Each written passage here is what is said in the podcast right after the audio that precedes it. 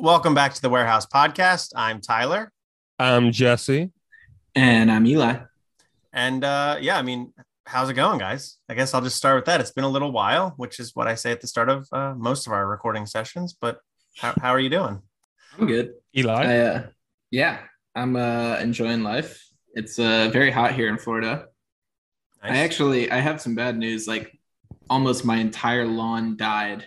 It's just Oh, straight no. yellow right now because we didn't have rain for a couple of weeks. Um, but it's been storming today, so hopefully uh come back to life a little bit.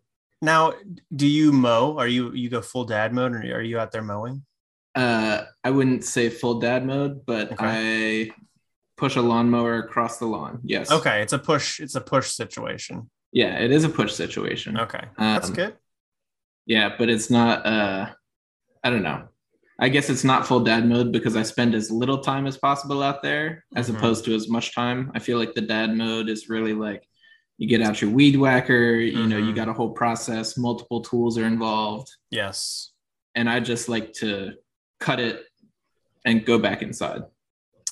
Yes, I I am going full dad mode. If it, if it meets your definition, I have a riding mower, a push mower, uh, a weed whacker, a leaf blower.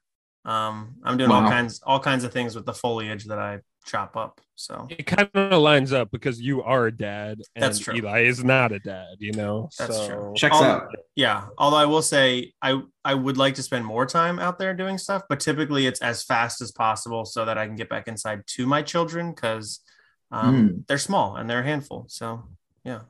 As I get older, I guess I'll I'll get away from them more often. Now, how bittersweet that will be. Yeah. But um, yeah, cool. Jesse, how are you? Doing good. I don't care. Other- I don't care. I don't. no. Yeah, okay. Let's keep it moving. no, no, no. If you can Um, be if you can be concise with it, I would love. to yeah, I mean, I mean, I'm fine. I mean, my legs are a little uh, tense. You know, I've walked almost twenty thousand steps the last few days, but other than that, like, I'm really excited about. I mean, the loss to the Royals last night was kind of disappointing, but overall, I'm really hyped about the Orioles these days. So, Mhm. um, yeah, no, so that's eh, you know, and maybe I'm not that hyped about Zimmermann, but you know, who's pitching right now, but overall I'm hyped about the Orioles, you know. Jesse doesn't understand how the podcast gets posted because he's saying all these things about last Yeah. night or right now when Right. we're recording this on a Friday and it's not going to get posted on Saturday. It'll get posted on Monday. So just keep that in mind, listener, as you're as you're tuning in that Jesse's talking about Friday, June 10th. Yeah, and they'll be, you know, the listener, they'll be like, "Wait, what was that game?" You know, like Yeah. they'll be trying to recall, you know, because it'll have been a different pitcher, you know. And, Yeah. Yes, more explain. Yeah, exactly. So maybe we uh we just say that we're we're recording on Friday and uh, if Jesse references the past at any point, um, that's where we're where we're starting point. That's the origin. So, right. Yeah. Although I will say Eli's uh lawn situation will be a little outdated too by the time we release this podcast. Well, it depends on how much rain I get. It depends on how much rain I get because the lawn may very well still be dead. Yeah. And I could, yeah, I could be telling the truth. I mean, this could slowly just turn into a lawn podcast if we really wanted it to. Um, I really do not know that much about it, so I really prefer that it doesn't. okay, that's fair. I mean, I you know I don't know how much we really know about the Orioles. Sometimes it's. I was gonna say, as little as we know about the Orioles, we know less about the lawn. Yeah, I mean, That's Jesse lives in New York where there isn't a lawn within the yeah, I surrounding don't, I don't have to miles. worry about that. Yeah, Have you ever Right. cut a lawn, Jesse? no, absolutely not. Okay. I will say, I, I will say, at our house, we like we had a riding mower, and we would always jump on with dad when we were younger. Mm. But there's so many, like we lived in the forest, so there were so many sticks all the time that my parents actually spent more money getting the mower repaired every year than they did paying somebody to come once a month to do it. So now they just pay somebody to come once a month. Yeah, that is that is that starts to become more appealing to me every single week when I have to go out there. But we're not at that point just yet. But one day, one day. Um, all right. Well, let's talk baseball since that's what we're here to discuss. Um, the big story. Well, here's what we're going to talk about. I'll go do a rundown real quick of what we're all going to talk about this week. First, the Angelos family feud, which came out just yesterday as we're recording.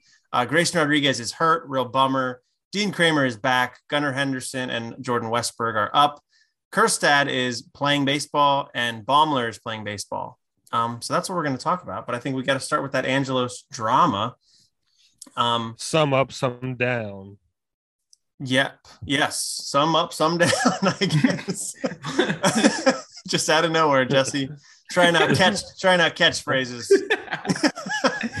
no, I'm not trying to catchphrase. I just, you know, saw. You know, we have some down news. Grayson's yep. down, you know, but now we also have some up news too. That's true. Well, we're gonna start with some what I think is down news. so, yeah. That was um, great. That's just a great moment. I just got to say. Right. so it was reported uh, on Thursday by the Baltimore Banner, a new uh, outlet here in the Baltimore area. Very exciting. Um, that there is a current feud going on between the Angelos brothers. Uh, Louis Angelos, which is the younger brother, is suing John Angelos and his mother, um, basically over control of Peter Angelos's money, which includes the Baltimore Orioles. Um, and it's it's I recommend reading the story. It takes out it takes some points from the lawsuit as well as quotes from Louis's lawyer. Uh, John's lawyer does not talk to them, but essentially what it boils down to is John is initiating like a hostile takeover of the Baltimore Orioles in conjunction with his mother, and Louis is very upset about it. Um, he says that uh, he is he secretly fired Brady Anderson at one point. Uh, he uh, has there's hints towards a potential move to Nashville, moving the Orioles to Nashville, um, and basically just he's doing everything against what his father's wishes were. Um, which what happened there was Peter Angelos collapsed in October of 2017 after heart failure, essentially, uh, and since then it's been the brothers uh, dealing with things, and John seems to have really taken the lead there. Um, so, you know, we've all read the story. Like I said, I recommend listeners read the story if you haven't. Um, Eli, kind of, what's your takeaway from this lawsuit, and does it, in the end of at the end of the day, does it really matter from a fan's perspective, or is this just billionaires bickering with billionaires? I'm on the latter. I think uh, yeah, I, I think this is two entitled, very, very rich people fighting over daddy's money. And uh, I don't know. You, so in the Orioles' current lease with Camden Yards, there is a no relocation clause. So quite frankly, they can't move right now, regardless of whether they want to or not. And I think that, I mean, there's a huge, huge process in building a new fan base. Um, clearly, you know, the Orioles are, I just saw the other day, they're like 23rd in attendance. So even when we have this really bad team, you know, there is a somewhat stable, like, you know, we're right around the bottom third of the league. So, and, you know, that's for a team that had the worst record in baseball last year. So we've got a relatively stable fan base. You know, they, obviously have all these massive troubles with the Nationals, but you know you have a controlling interest in a broadcasting network. I struggle to see how it makes any kind of financial sense to move this team. So regardless of whether they want to sell it or not, which you know was up for debate in the piece, but regardless of whether they want to sell it or not, I think the team stays in Baltimore, and that's the only thing that really matters to me. Um, yeah, I I don't know. I, I'm not too upset about this. It, it's like it's drama. It's you know tangentially attached to the Orioles, but at this point, I think Mike Elias, you know, has control of this team. He is in charge and is you know not taking orders the way Dan Duquette was when we re-signed Chris Davis. Um, mm-hmm. Yeah, I think it's just a different setup, and I think Elias is governing this team and so I think the performance of the team on the field and really like the entire product that we consume as you know as the fans is separate from this. Yeah, and I mean I I think that the the people people definitely uh, started talking yesterday online about the quote or the, the the reference to moving the team to Nashville. There doesn't seem to be really any evidence at all to suggest that's going to happen. What there does seem to be some evidence of is that there is interest in another party buying the Orioles. I think that's been reported in the past. There's been rumors of that. Um, and what this suit alleges is that Georgia Angelos, Peter Angelos's wife, wants to sell the team. And I, I assume that comes from a place of wanting to just like settle things before Peter dies, is what I would imagine. I don't know. Right. Um, but apparently, and Louis is on was on her side of selling, but then John somehow thwarted that deal. So I think that might be like the biggest thing is that the Orioles could be up for sale. I don't think that's super shocking. Um, but I don't know, Jesse, I'll get your take on, I don't know, what you think of, of the lawsuit in general, and maybe like if you think selling the Orioles is is it's a big deal, but does it really matter to um, us as fans? Right. I mean, it, would only matter to the extent that the direction of the organization might change, right? If the owner doesn't like Mike Elias, then of course that could, you know, have an influence there. Um, so, I mean, I, I guess my, uh, yeah, my thing about it is, uh, you know, I think, of course, Oriole fans don't have any really to worry about in the immediate in the immediate future. Um, you know, I think Mike Elias is not in danger of losing his job at any immediate time or anything like that. So, um, yeah, I, I think there's not really uh, much to worry about, and I agree with everything Eli said about the team potentially moving to Nashville. Right, like there is a strong Oriole fan base here, um, a strong community of Oriole fans. And to try to pick up and relocate it just wouldn't make any sense financially. So um, i'm in agreement with that too. Yeah and what i would add to the the relocation aspect of all of it is that there's a couple things here that to me just don't add up to the orioles moving. Eh, you know things can happen 100 years from now but in our lifetime or in the very near future i don't see the orioles going anywhere um, a couple reasons one is that mlb wants to expand they've been pretty obvious about that. They want it to go from 30 teams to 32 teams. Um, so people talking about Nashville, maybe Nashville does get a team. That's possible. Um, but it maybe comes through expansion. There's other cities, Vegas, uh, Portland, Oregon, um, uh, Charlotte, North Carolina. But you know, there's opportunities for expansion there that the league wants to do. And then there's also other teams that are way more ripe for relocation than the Orioles are. The Rays, Tampa Bay, yeah, the right. Rays have actively tried to move to Montreal half the year.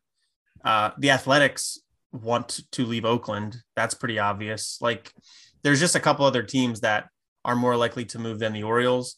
Um, and on top of that, the state of Maryland just gave a whole bunch of money to uh, in taxes to spiff up Camden Yards and Raven and M&T Bank Stadium. So like that's pretty juicy.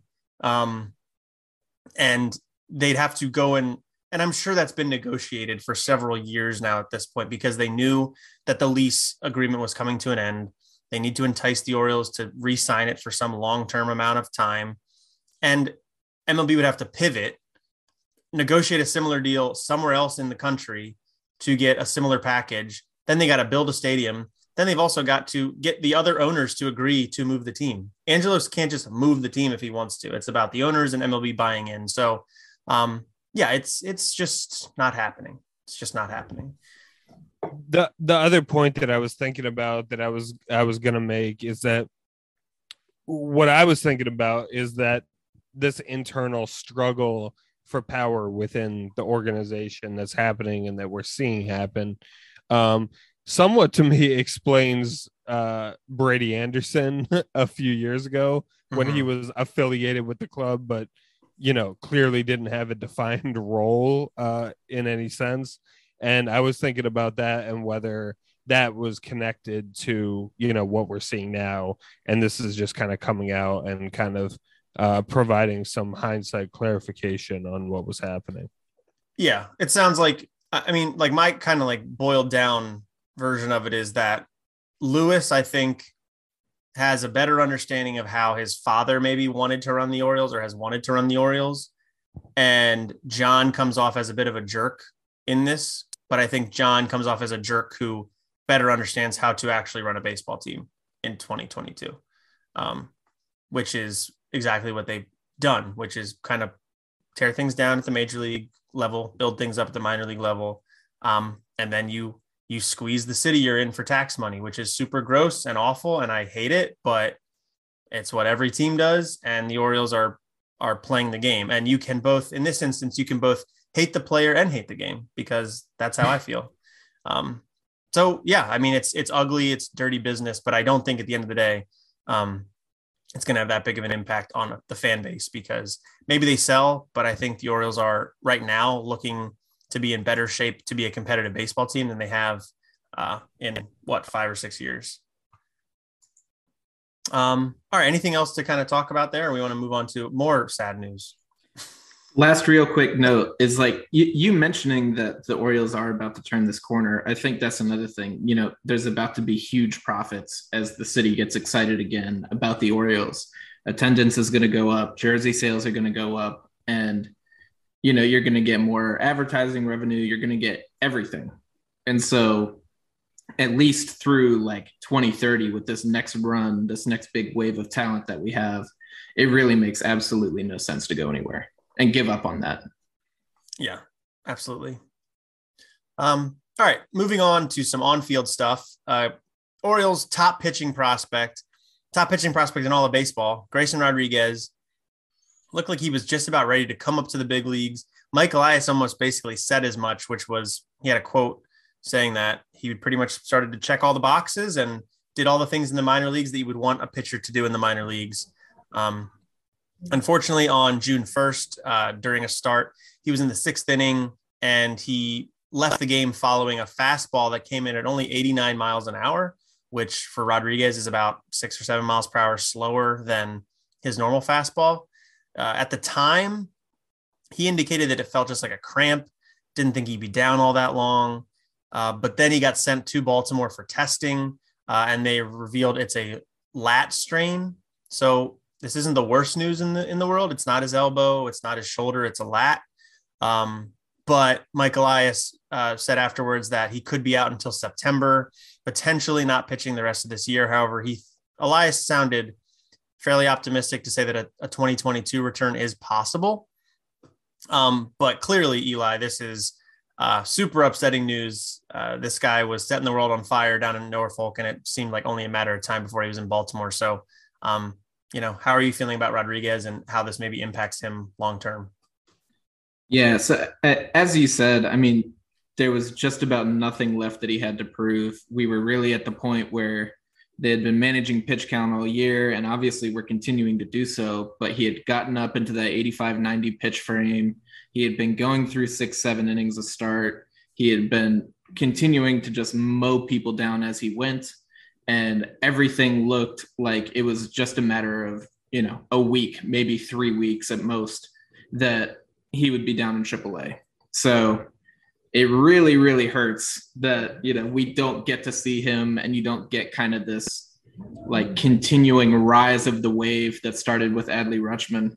Um, but so I, I don't know. long term though, I am not really worried about him. He's you know, he's got this hugely strong body. He's a big dude. He's built out well. They've obviously been careful with him. I don't think he's really like you know the long term injury risk that DL Hall has been throughout his career. Uh, this is just something unfortunate. It you know it should be said that lats can be a little bit tricky. You know they're like a fairly big muscle that's used in pretty much every movement of your shoulder. so um, you know it's kind of like when people tweak obliques and such. You know they're they're you know they will be back eventually, but it's just a fairly easy thing to re-injure. So they usually get babied a little bit. Um, I wouldn't be surprised to see Grayson back this year, but you know, I like I think he'll be in the 2023 starting rotation, you know, for the Orioles on opening day. Um, and I think there's pretty much no question about that. So we just have to wait a little bit longer. He is what he is still. This isn't some, you know, like career threatening injury in any way, shape, or form. And we all have to just take a breath, understand that, and wait a little bit longer. We've been sitting on our hands for this long. So, yeah, uh, Jesse, I, will get maybe your take on that. Eli yeah. said he thinks that it's. It sounds like Eli, you're saying a debut next year for Rodriguez. Is that right? A major league. I'm saying that at worst, that's what happens okay. for me. You, you, you, know, like there's a chance that he comes back in September and maybe even pops into the bigs in September. That'd be really nice. But yeah. um, I think he will be in the opening rotation, you know, for the Orioles at the start of 2023. So Okay, so yeah, Jess, you're you're a doctor, so can you weigh in here? sure. Um, yeah, so I guess my thing about this is right. I'm not that worried about the long term consequences, right? Like any successful pitcher in the major leagues is going to have to battle, you know, injuries like this throughout the career. Um, obviously, you know, hopefully less frequently than more frequently, but um, so from that perspective, uh, it's not that alarming. Uh, in the short term, though, Eli mentioned how his pitch count and his innings had been like closely monitored. They've been monitored closely for a long time now. And the only thing I think that this really does in the short term is it probably makes him uh, throw less innings eventually next year. Um, because he's not going to build up and expand kind of in the way they were hoping and projecting that he would. So the the the big setback in my mind is that he's probably going to have a reduced number of innings um, next year pitching than he would have had he stayed healthy this entire year. That's a really good point, Jess. That, we had so much discussion about uh, his innings limit this year and how it was probably the reason he stayed down in Norfolk as long as he did uh, it definitely that's going to eat him a little bit next year. I agree with that. Yeah, he uh, so last year he threw 103 innings across um, uh, two levels, high A and double A, and this year he'd thrown uh, 56 innings with Norfolk. So, you know, maybe he gets back at the end of the year, makes a couple starts, but yeah, he's, he's not going to get to 100 innings this year. It doesn't sound like. Um, so yeah, that's uh, that's something to monitor for sure. It's a good point. Yeah, and because of that, I'm also a little bit curious about the. Uh, yeah, I'm a little bit curious about the opening day projection you made too, right? Like whether uh, this innings concern would influence whether he actually is with the Orioles opening day, right? Are they really planning to have him uh, be a major league starter the entire year?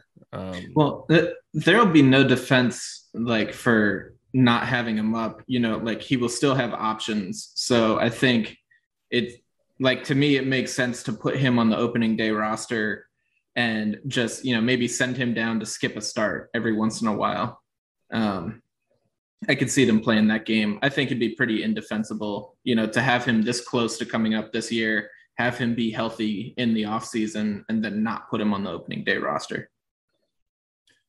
Yeah, I mean, well, yeah, it's well, also there are those benefits now where they can get draft pick compensation for having players on the opening day roster, and you right. would think that the Orioles are closer to being ready to go at the start of next year. I'm not saying. I mean, I don't think it's unreasonable to think the Orioles are outside playoff contenders la- next year, as soon as next year. Like I don't know they're going to win 100 games, but I think 80 to 85 wins next year could potentially be on the table. And there's some reason for that, you know, based on some topics we're going to talk about here in a second. But um, one thing I did want to mention is I think it might be interesting to see how the Orioles handle uh, DL Hall this year in reference to maybe what they do with Rodriguez next year. It's a different type of injury, clearly. Um, and Hall is much more serious than Rodriguez is, but you would think the Orioles are going to treat both of them kind of with kid gloves a little bit. Um, DL Hall threw 31 and two thirds innings last year in Bowie, and so far this year he's thrown 29.1 innings across three levels.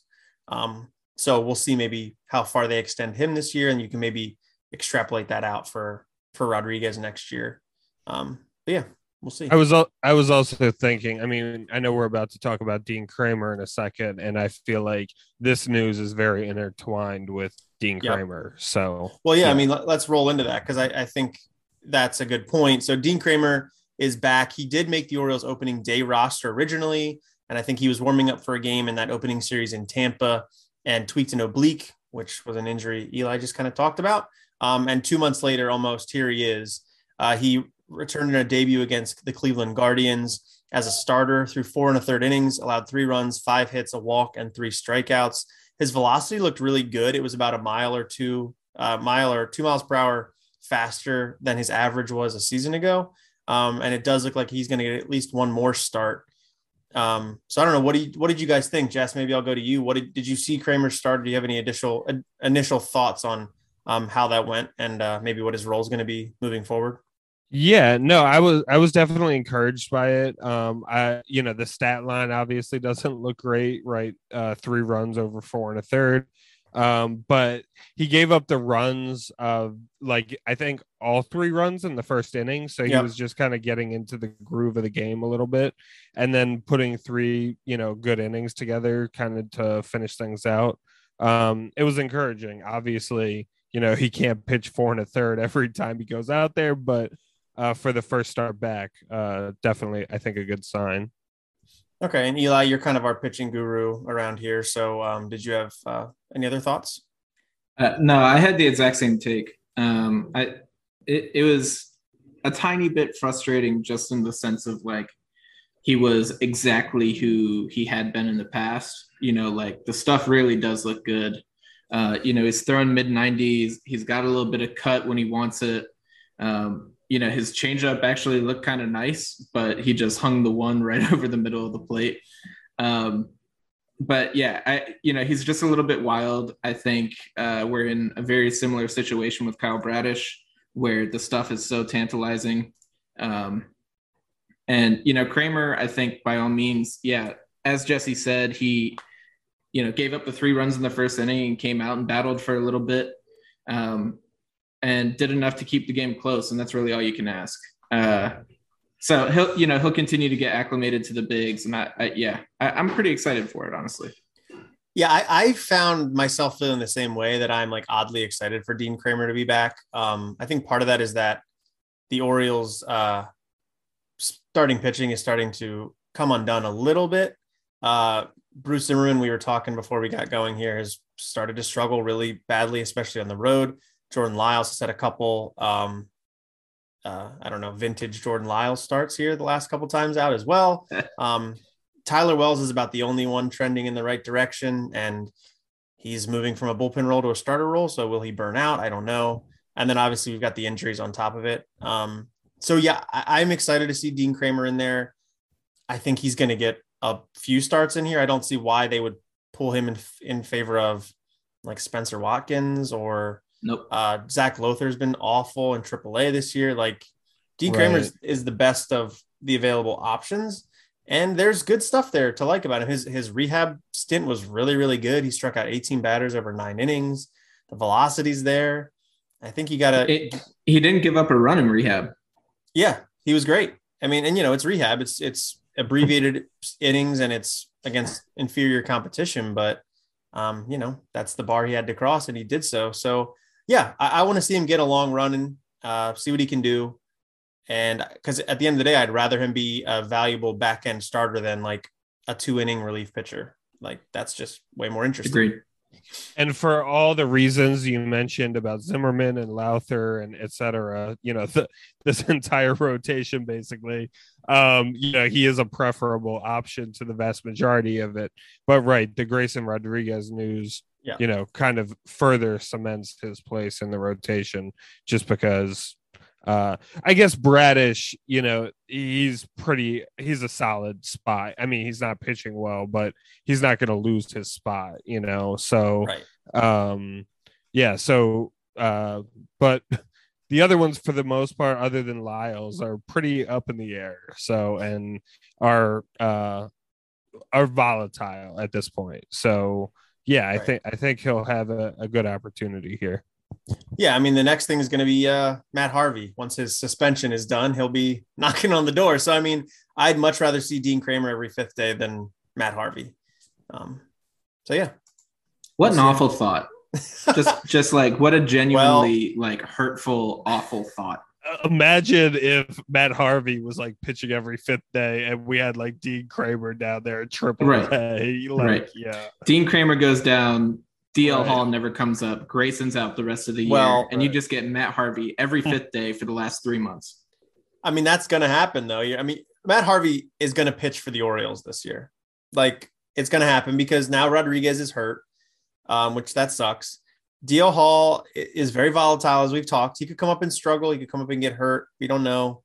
Uh, so yeah, I mean, I, I am, I am blissfully in denial here. I'm gonna stay in denial. I well, it doesn't.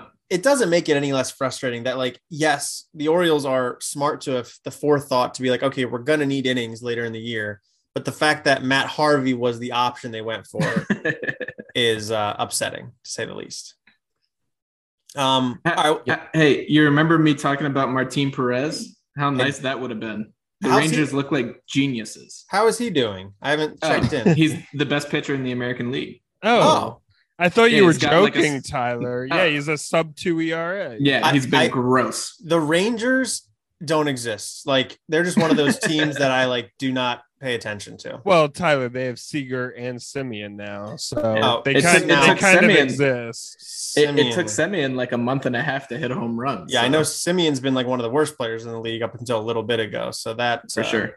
you know i'm i'm forgiven for not caring about that for a while Yeah. all right well let's get positive let's get positive Please. gunnar henderson and jordan westburg are aaa baseball players which is huge uh wow. Prior they, they got promoted this past week. Prior to that henderson had a 1.035 ops in bowie and westburg after struggling a little bit in april had a really nice may had an 866 ops in may. Uh, both got promoted al- together which is adorable. Um, and they've both already homered and appear to be like crushing it in aaa um, so i mean they I, kind of the the general consensus i think is that in the minors, the biggest jump is from that high A level to double A. That's like the big jump. Mhm. And then double A to triple A is kind of more about facing slightly older competition. It's a slight step up up uh, to just check a couple boxes. So Jesse, in triple A, what boxes do you need Gunnar Henderson, Jordan Westburg, whatever? What boxes do you need to then to check before they can come up here to Baltimore and one of them play third base for the love of God because we don't really have a third base. Right. Um yeah, I mean as far as like the boxes, right? Like I mean there really aren't any that need to be checked, right? I mean they've been so stellar, particularly Henderson, right? At Mhm. double A that, you know, there really is not anything that AAA will, you know, throw at them that, you know, would will really catch them substantially off guard and you know derail their progress right? So it's not really about that. It's more about just the timing and um you know whatever service time stuff is going to be happening right? It's it's these sorts of considerations that um yeah that are mainly taking place. It's it's really a waiting game at this point because i mean definitely henderson is you know headed to the major leagues and barring a, a crucial crucial injury um i mean he'll be up you know so Well, so the timing though, with the timing, like what what from the timing perspective do you think needs to happen? Is it like players need to get traded, or do you think it is just a service time, or what are your thoughts there?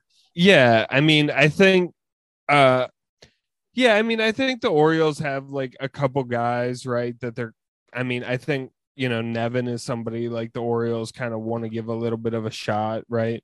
But I think yeah, these are not the the this is not the the I mean, Nevin is not the reason that Gunnar Henderson is not up, right? I mean, I think they do want him to be a little older. I think they want to wait a little while before someone like, you know, before he actually is at the major leagues. Um, so I think it's mainly about those considerations. And in the meantime, you know, while they have him stashed down there, it's like, okay, well, you know, we need someone to play third. So let's just, you know, Right. see what you can do, you know, in the meantime. So, but um, yeah, I mean, we're not, of course, we're not going to see them this year. Um, but uh, next Oh. year is, is on Eli. the on the table. Eli cor- turned his head a little bit. Eli, what do you think Hmm. about that? Uh, Gunnar definitely not. Gunnar's 20 years old, but I think Right. that Jordan Westburg is.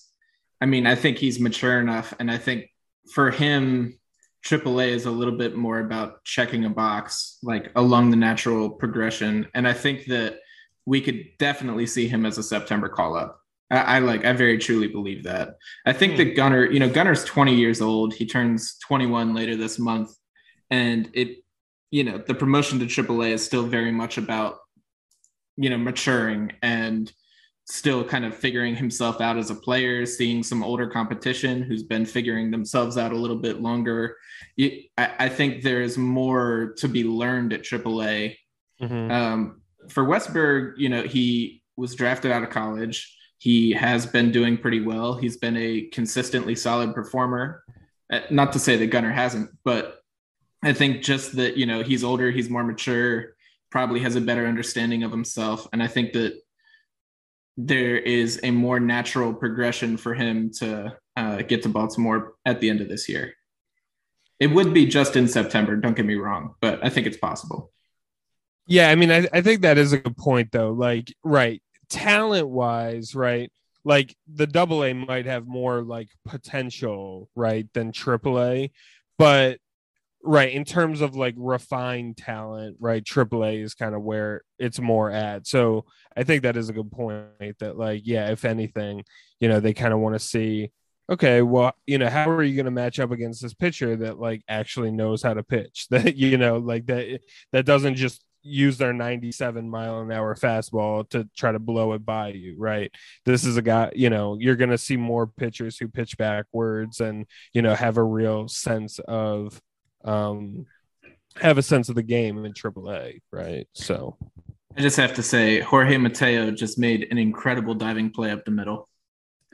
And I know we were talking all that stuff about, you know, what night it is that we're recording. We're recording on Friday. it's the third inning of the game against the Royals, and this play was amazing. Well, that's something that I think is kind of interesting in regards to this conversation we're having, though, is the existence of Jorge Mateo playing like a really good defensive shortstop because both Henderson and Westburg can play shortstop. They're both drafted as shortstops, but I'm not so sure that when they get to Baltimore, they're playing shortstop. If they get up this year, I don't. How can you put somebody at shortstop ahead of Mateo right now, just for the defensive ability right. alone? I don't think you can. So right. Westburg, although that's I think a question like long term about both of them is where do they play in the big leagues? I think that sort of the thought right now is Henderson long term is a third baseman, Westburg long term is a second baseman. But I mean, I know none of us have really seen these guys in person, but is that sort of what your read is on the situation, uh, Jesse, or do you think Henderson should be the shortstop? I think that's that's kind of the big question: no. is should Henderson I, be shortstop? I mean, it kind of feels like his profile, right, is more like a third baseman, right? I mean, just like stereotypically, you know, you would imagine this sort of bat, right, to be a mm-hmm. third baseman. Um, but you know, I mean, he is like he is a big guy, you know, he is just very naturally athletic, you know. So I mean, I definitely think shortstop is in the cards. But the thing about that, Tyler, you know, I feel like, you know, he's young enough, right? So if he came up and played third base while Mateo was at shortstop, and in a couple of years we wanted to move him over, that would not be a problem. You know, like right. yeah, I, I mean he can he can do anything at this point. He can play third, he can play short. But right, if Mateo is playing a great shortstop, which he is, and I think he will continue to do so, um, then yeah, I think it makes sense to to kind of keep Henderson at third in the meantime. And oh gosh, he's gonna like have to learn shortstop when he's 23 or something. Like not a big deal at all. So right. Yeah. Well, and plus when the Orioles signed Carlos Correa, like that's right. that sorts everything out. Right. Know? Yeah, exactly. And then he'll just slide back over to third. Right. Yeah. it, it is an interesting point to make though, because you know, throughout this whole rebuild, it's just been about okay, we're like drafting all these shortstops and we're just finding stop gaps until one of them gets here, you know, and we're just gonna like figure it out until then.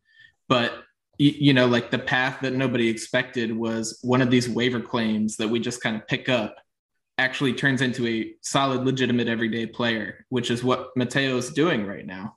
Um, and I, I don't know, you know, he's just like one year service time in. So I think there's very little pressure to move Mateo off of it.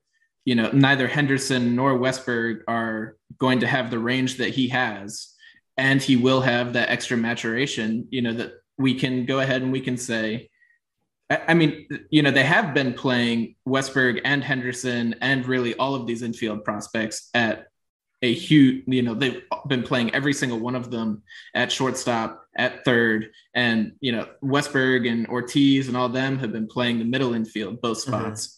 So it, you know, I think there is intentionally that flexibility, and yeah, I I don't necessarily see either one of them playing shortstop when they first arrive here. They could eventually push Mateo out of it, but I, Yeah. I think that yeah, Westburg comes up as a third baseman when we see him. Right. Mm-hmm. and I think like with the Mateo thing, and we've talked about this a little bit, I think that Mateo of the moment is very good. And I don't think there's any reason to like have to push to get him replaced, which is huge. I think that's important too.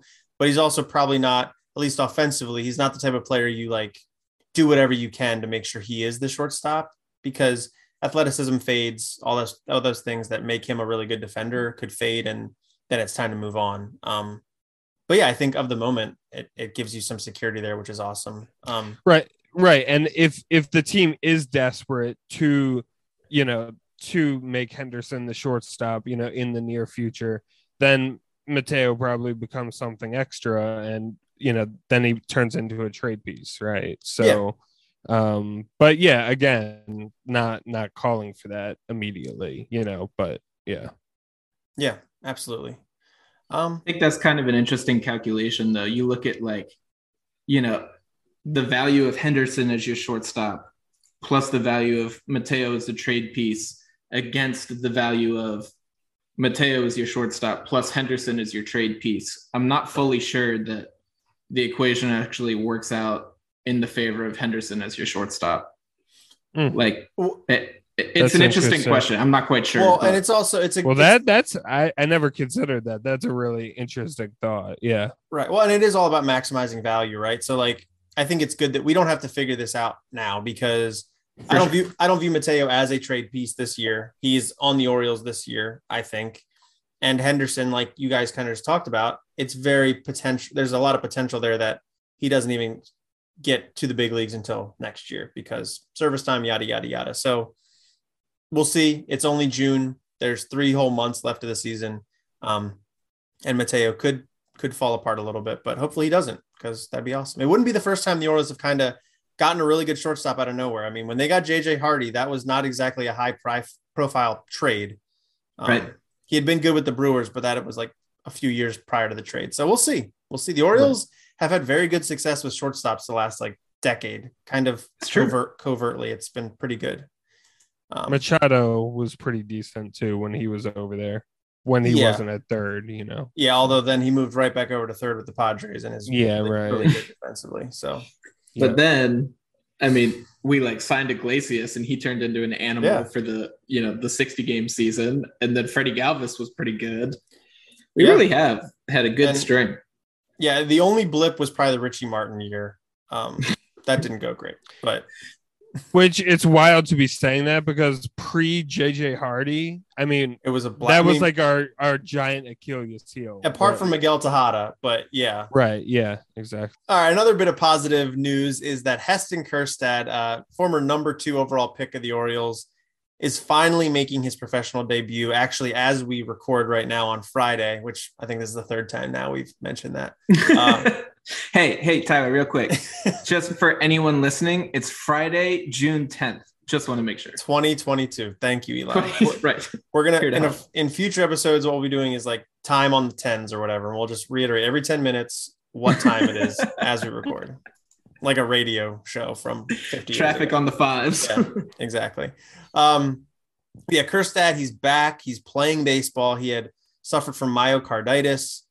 Pretty much, I guess he he uh, got that immediately after being drafted.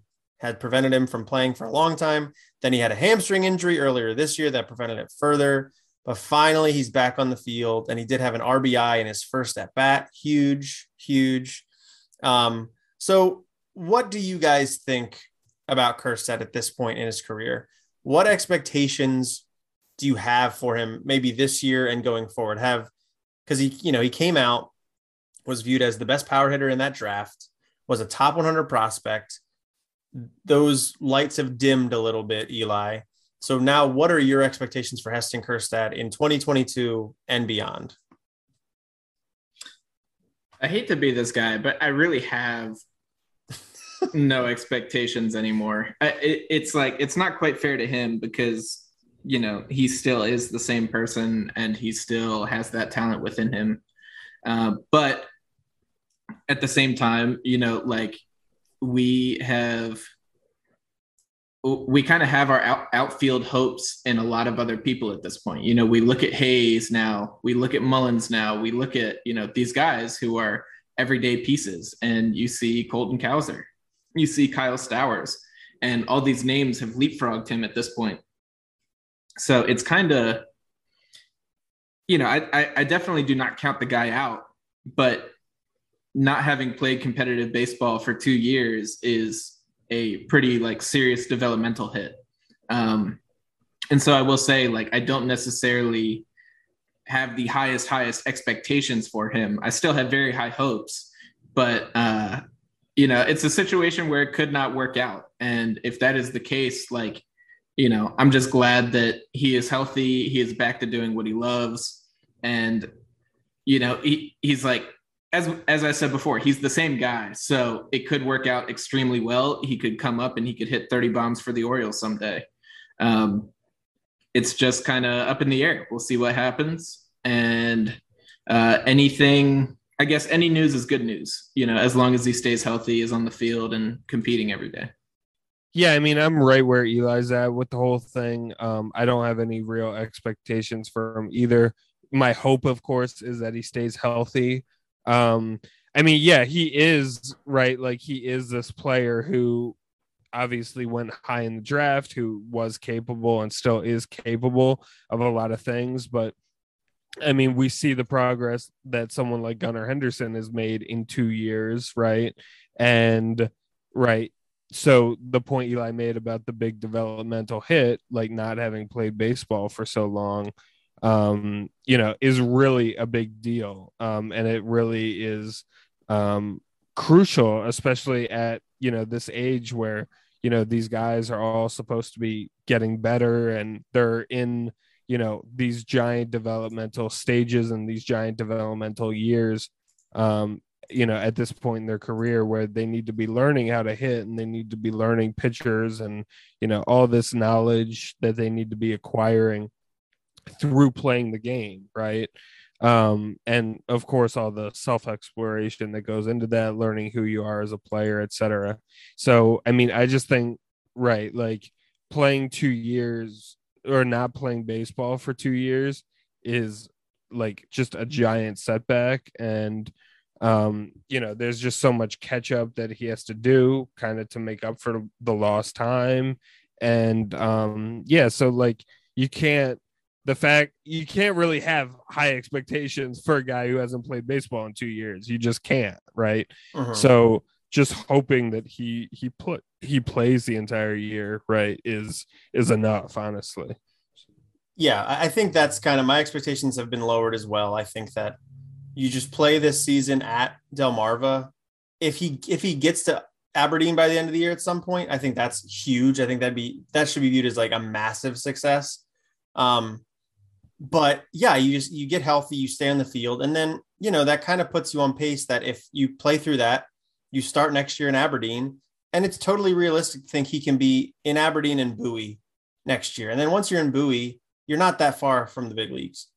Um, but yeah, you've lost all that time. You now have to figure it back out. You're probably you're he's what he's he's how old? He's 23. He's 23 playing in low A that's not where you want to be. If you look at the rest that draft class, um, all around him, Spencer Torkelson was taken ahead of him. He's already in the major leagues. Um, then there's guys later on. I think Reid Detmers and Garrett Crochet is that class. They're already in the big leagues. Um, but you know, he's got some time here.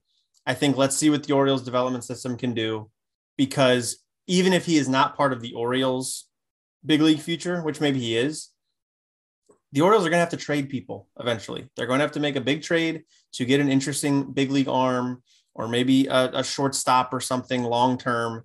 They're going to have to pull off these big trades. And if if Heston Kjerstad, former number two overall pick, can start to show that power that made him the number two overall pick, he suddenly becomes kind of a valuable trade chip. Yeah, he's older, but he still has those years of team control left. And that's really at the end of the day what really matters. So for multiple reasons, I want him to be really successful this year. But yeah, I think my expectation for this year is just to be healthy and to play at Delmarva and play at a fairly high level. He's he's a accomplished college hitter. He should play pretty well. Um, and then uh, we'll kind of go from there. But I think it's still totally within the realm of possibility he plays as a major league baseball player at some point. Um, but it it feels like a much longer shot than uh, you would normally hope for a number two overall pick. That's for sure. Um, but before people say that was like a that was a bust or whatever, that's the same draft they got Henderson in, right? I think they saved the money to get Henderson, correct? Uh, no, no, no. That that draft was um, oh, it was Westburg and then Hudson Haskin and then Coby Mayo. Oh, I missed Anthony Servideo and then Baumler. And that was that was that was the five round draft. Yeah, so that was 2020. Yeah, we didn't Okay. get Henderson that year. Oh, okay. Henderson But was still, 19, but okay, gotcha. But still, okay. So that's still a good draft, though, or an interesting draft. You know, It's Westburg. Yeah, Westburg, but good pick. Haskins looks good. So yeah, I think that's still, you know, we they signed him under slot, and people give a lot of guff because of that. Um, that's one thing I would take exception to is, you know, they didn't draft him under slot because they thought he was sick. Like this is just a total freak type of thing that hopefully he can uh, recover from.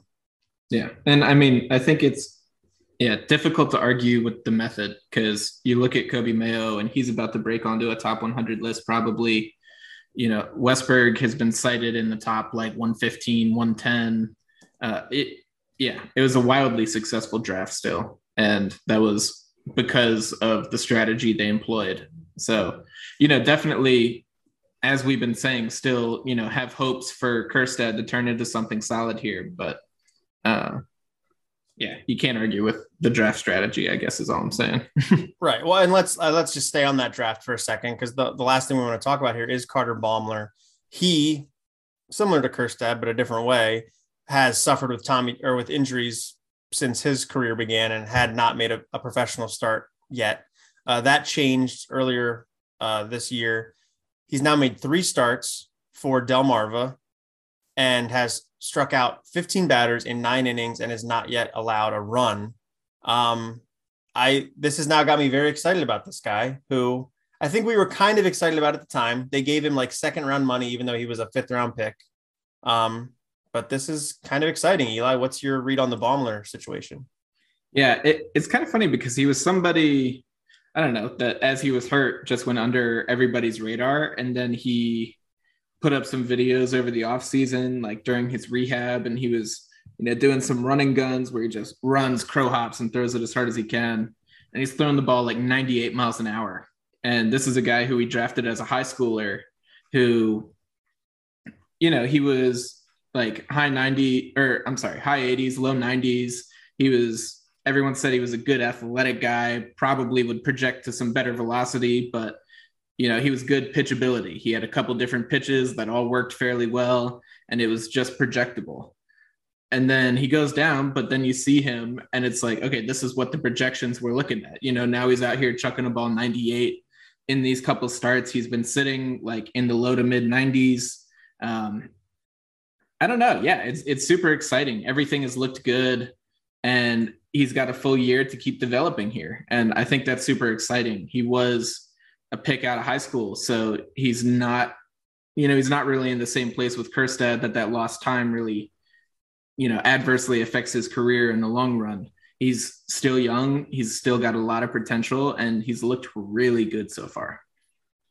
Yeah, and the thing they've, I remember about his scouting report was they said how repeatable his delivery was, how like Right. clean all of his mechanics were for being, you know, an 18 year old at the time. I'm I'm sure a lot of that is still there, and it's an interesting skill set, you know, because he's not the big power guy that like Grayson Rodriguez is. So it'd be interesting to have sort of a more pitchability right hander that keeps the ball in the strike zone and you know see how successful that can be. That's a little bit of a different um, recipe than what the Orioles typically have. Um, but Jess, what's your read on on three interesting starts from a 20 year old in low A? um yeah well i was just gonna i mean my initial thought going through my head is we still have a ways to go here Mhm. right uh i mean like let's just you know make that clear right um there's still a lot that he has to do a lot that he has to prove before um he ends up being an oriole right um so I, I didn't mean to make that sound like classist and elitist, you know, at all. But We only uh, talk yeah. about major leaguers here. right, exactly. Yeah, what wasn't trying to wasn't trying to sound like that. But yeah, he is a he is a long way to go. Um, yeah, I mean, the one thing I would say is, I mean, the high school distinction, right, is definitely a good point. But uh, between Kjerstad and uh, Baumler here. Um, I think also the other point that's important is, yeah, he's in. I think he's also in a better position.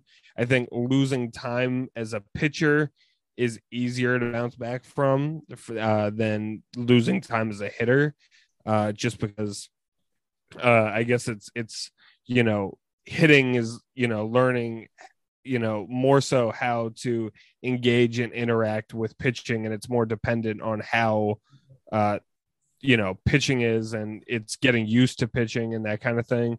Whereas when you're throwing the ball um you know as long as you could throw it well and command and you know movement and all that right um you know it's not as dependent on it's more i guess what i'm trying to say is it's more important for batters to learn pitchers and Mhm. how you know than it is for pitchers to learn hitters Yeah. um you know when you're thinking about like talent and trying to accelerate talent obviously when you're a pitcher you need like scouting reports and stuff like that all that's very important but um but it doesn't affect you know like your approach to a hitter um is less affected by i guess your experience with them and uh yeah i don't i, I don't, maybe maybe one of you can translate what Yeah, i'm yeah, yeah. trying to say Well, here, well, but yeah. So let me I- say this. is- yeah yeah Jess, Go ahead. hon, I, I think I get what you're getting at is that like I, I don't know, as a hitter, you know, this thing is presented to you and you have to react to it.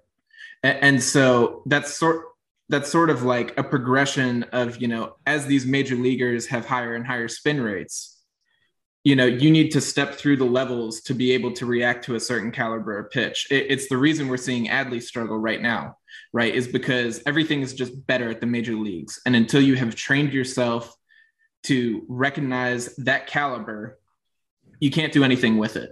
You know, if Carter Baumler throws a 3000 RPM curveball and he throws a 2500 RPM fastball, that's going to play pretty much wherever you put it. You know, he doesn't have to learn anything. He has Adley put down a sign, Adley puts his glove up, and if he can hit it, it'll probably work. Um, i mean and that's actually like, felix, felix bautista is good anecdotal evidence of what we're actually saying here right yeah, Yeah. Uh, yeah. And I should say, like, yeah, th- there is that is a gross oversimplification of the situation. but like, I, I think it stands that hitters, like, I mean, I guess, you know, this is why Garrett Crochet and Stephen Strasburg, you know, can potentially make it to the bigs in their first year out of college, whereas you almost never see hitters do that.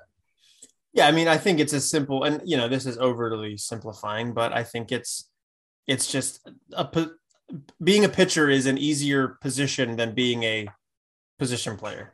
Like, Well, hold on, hold on, wait, wait, wait. Hold, I'm not letting you get away with that. think I, about thi- how many. I think you're saying if you have the talent, kind Yeah, of. yeah, yeah, like, I'm not- I'm assuming not you have like- the talent. yeah. yeah, it would not be easy for me to do either thing. But- Think of how many pitchers a team churns through every year versus how many position players they churn through. It's it's there's way more attrition on the pitcher side of things than on the hitter side of things. There's a, a, a smaller subset of like guys who can just do it that are hitters versus pitchers. You can if they throw a high revolution per minute fastball, Mike Elias just goes and picks them up. Like the guy Voth they just got, who's been terrible his entire career. If you hit Awful. if you did the equivalent as a hitter, you're not getting another chance because you hit a ball hard a couple times. It's like, no, you can't make contact with the ball. So we're not going to sign you. You know what I mean? There's these traits that I think pitchers can get away with because there's just that level of attrition, yada, yada, yada. And, and I mean, what pitcher out there? Sorry to cut you off, but I was just Oh, saying, like, what what pitcher out there? I mean, that like any pitcher out there, you know, a, some pitching coach, you know, through their own eyes says, "Oh, I could work with that." You know what I'm saying, right? Right. Whereas like a hitting coach, it's like, well, this guy can't hit. You know, it's like Well, plus, I- like, yeah. plus, like, on. I, I just have to throw in here. I am disagreeing with how this conversation Well, has progressed. think about the think about the math of baseball, though. the math is the hitter should get the pitcher out, or the pitcher should get the hitter out. That's the math. Yeah. Like so, it's easier. It makes sense. They're more expendable. Yeah. You're saying. Okay. I'm not saying it's not still very difficult. That's well, but I guess like you know that's just how baseball works. Like right. you know the the gradient in each of those things. It's like you know you have to look at well, do you get somebody out you know 85% of the time instead of 70% of the time? Do you, Right. you know like it's just a different gradient. It's not graded on whether the hitters can hit 50% of the time and whether the pitchers can get them out 50% of the time. Right. Yeah. It's it's you're being compared to different. Yeah. Yeah. The, the level I- you have to reach is different. I hear what you're saying. Yeah, I, I just think that, I mean, to me, you know, Heston Kjerstad is going to have to see live pitching. He's going to have to like learn to track the ball again the way that he had as a college player. He's Right. going to have to learn, you know, to recognize spin, to pick it up out of the hand. He's going to have to learn to see how a pitcher is tipping his pitches. Carter Baumler is, eh, you know, because hitting is, well, scratch the Baumler part. Heston Kjerstad's going to have to do that because hitting is reactive, because Yes. he is presented with something. The yeah, like the opposite side of that is Baumler is in control of the situation every single time he steps and you know steps on the mound and grabs the ball. Every single pitch, it's just he's in control of everything Mhm. and he will step forward with no outside like influence whatsoever and he will do it and i think that's really what it is, is as a pitcher you're being proactive as a hitter you're being reactive and that like drives the need for as the hitter who has to react you have to like be in touch with and have seen and have experience with the things you're reacting to which is Yeah. the pitches Right. and so he has to like slowly go through the progression and step up his recognition step up his ability to hit every pitch Yeah. And, and I think the other thing I would add is that uh, athleticism plays a different role in hitting and being an everyday player versus pitching. And Kjerstad has now lost two years of the younger part of his career, which is typically you see more and more players are more more productive as hitters when they're like 25 26 versus when they're 30 you know they used to talk about 29 30 being the prime of your career. That doesn't the data doesn't bear that out. Um, and so now he's going to be spending a portion of that likely in the minors which is a problem for him too. Versus you know you see pitchers that are 40 42 still pitching or you see you know you see more diverse body shapes i'll say on the mound versus in the outfield you know what i mean um, so just all of that working against him but uh, Hey Tyler, we Yeah. did we did we did send Mark Trumbo out there for a while. Okay. yes So- but but there's there's not a bartolo colon no, yeah, yeah. everyday I'm, player. I'm I'm joking. I will say daniel there is a- vogelbach i know right. i was going to say rowdy Tellez. either one works yeah that's fair there are those guys there are those guys it just Yeah, no. uh you see but the they can only play first base right Vogelbach is like the Hulk out there. Like honestly, he's very round yeah. Yes. um all right well that was a good discussion uh that spiraled out of control pitch, pitching is easy in the major leagues that's what i yeah say. right right of course, it was That- me making this completely abstract theoretical argument about pitchers and hitters that sent us Yeah. in this direction. You know, like of course. So yeah, Yes. Uh, uh, just astounding to think that jesse could have gotten us off topic yeah i know wild absolutely well let's wrap it up with just a couple roster moves here um i don't think we have too much to say about these maybe one uh since we last recorded chris owings has been designated for assignment to the glee okay of- just stop there stop there okay let's just all take a moment of silence and you know what? Not even silence let's i'm just gonna clap look i'm not gonna, just gonna clap the, i'm not gonna I'm not clap doing- at the death of a man's career which is likely Right, what has right. just happened baseball is hard, Eli. you just said it you know That's yeah. why I'm sitting on my couch here. I understand that baseball is hard, but at the same time, Chris Owings did not deserve to be on the Orioles. And he was taking opportunities away from people who did. this is And fair. I am glad that that is no longer the case, whether you guys are or not. No, it's fair. He played very poorly this year, both defensively and offensively. Uh, I I would rather see Tyler Nevin play, which is what seems to be the trade off there. Uh, if you look at you know positions, although I, I should say Tyler yeah. Nevin is playing tonight, and tonight is Friday, June 10th. Yep, there you go. Thank you. Every 10 minutes on, on the warehouse podcast, we give you the time and date. Um so yeah, I, I think this is fine. Um maybe he yeah. stays, maybe he stays in the organization. I don't know, goes down and mentors Gunnar Henderson. How would you feel about that? I'm fine with that. Sure. Okay. Not mad at that. I'm sure I'm sure he could be a decent infield coach. Maybe not infield coach, but yeah. Uh, well, I'll, okay, this is a tangent as well. I read it. I think it was in the Athletic. They were talking about like non-managers that could become managers soon, and uh, Ryan Flaherty is on that. List. I saw that too. Yeah, next manager of the Baltimore Orioles, Ryan Flaherty. I'm not we'll with that.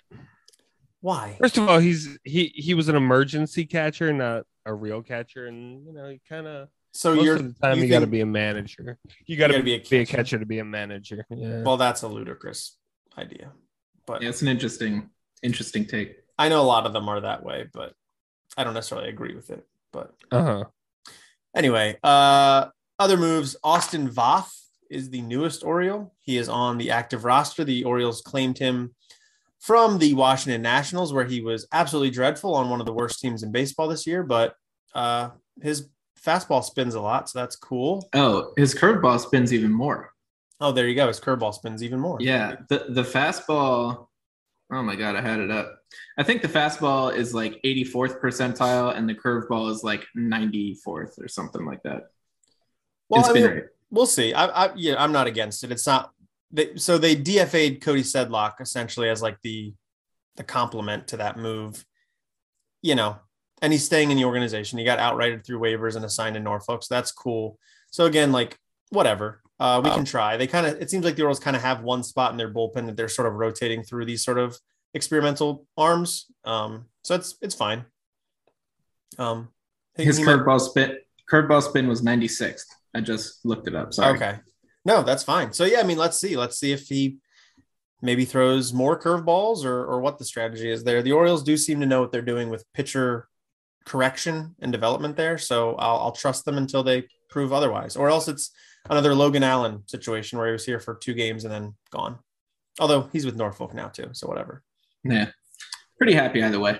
Yeah, um, probably the biggest roster move is that Jahmai Jones was released. Uh, he was released shortly after it was announced that he was going to miss the rest of the season with Tommy John surgery. Um, Jesse, any thoughts on the loss of Jahmai Jones? Um, yeah, I mean that is disappointing to me. I will say. Um, I I think before the year I predicted him to have the most second base innings. uh, I was a little off. I yeah. was a little off about that. Um, no, I mean I guess I just feel like I mean, right? Like he did not play well last year. He did not hit well last year for the Orioles. Um, but he also didn't have a big opportunity. So you know, I would have liked to have seen a little more of J- Jahmai Jones before we got rid of him. Uh, definitely. Yeah, and and you know, it does sound like it's not that he won't come back in some way, shape, or form. I think it seems to be a roster formality kind of thing where he was on the 40 man. Uh, in order to put him on the 60 day IL, they would have needed to promote him and then put him on the 60 day then that would have gotten him a full major league salary for the rest of the year, something I guess the Orioles were not willing to do. So, in order to create the 40 man roster spot, they had to release him. Um, obviously, if you're getting released rather than promoted, they didn't feel like you were too important to the future of the team. Um, but yeah, still still a bummer. But I it long term probably doesn't really matter for the Orioles. It is definitely a bummer for Jahmai Jones, though. Uh, yeah, uh, that last part is kind of how I see it. Like you know, if, if, there was going to be an opportunity for Jahmai Jones to like claim a spot on the Orioles' future infield, this was the year because he was at AAA and Westburg, Henderson, Ortiz, you know, all, all these guys were at double A. So, mm. you know, he just was a step ahead and he had the opportunity. And, you know, theoretically, he would have come up this year and had some chance to seize a spot on this infield. And I think that with this Tommy John surgery, that opportunity went away for him. He's really got no space here. And the release, you know, opens up space for our guys who we know are probably higher ceiling prospects, and it gives Jones an opportunity somewhere else. You know, hopefully, assuming he comes back healthy. Yeah, and, you know, they're the Orioles did kind of start using him as a bit of a utility player a bit in Norfolk this year. He's playing some left field, some right field.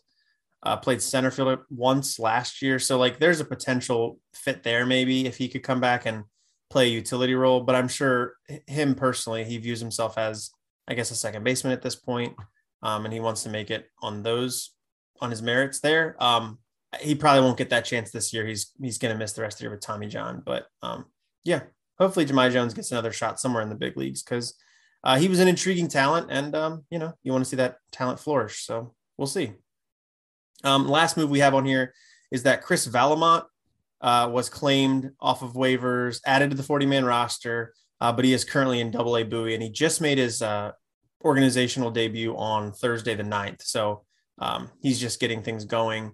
Um, and I don't really have a scouting report on him. I don't know if either of you guys do, but otherwise. Uh, I, I heard he was another like high strikeout and two pitch guy. You know, it's really like Elias's recipe. Um, yeah, I, I don't know too much besides that. I think it was the slider, if my memory is serving me right, that is the good second piece besides his fastball. Okay. So hopefully turns into something. Yeah, he threw three innings, uh, allowed one run, one hit, two walks, and five strikeouts. So five strikeouts over three innings is intriguing.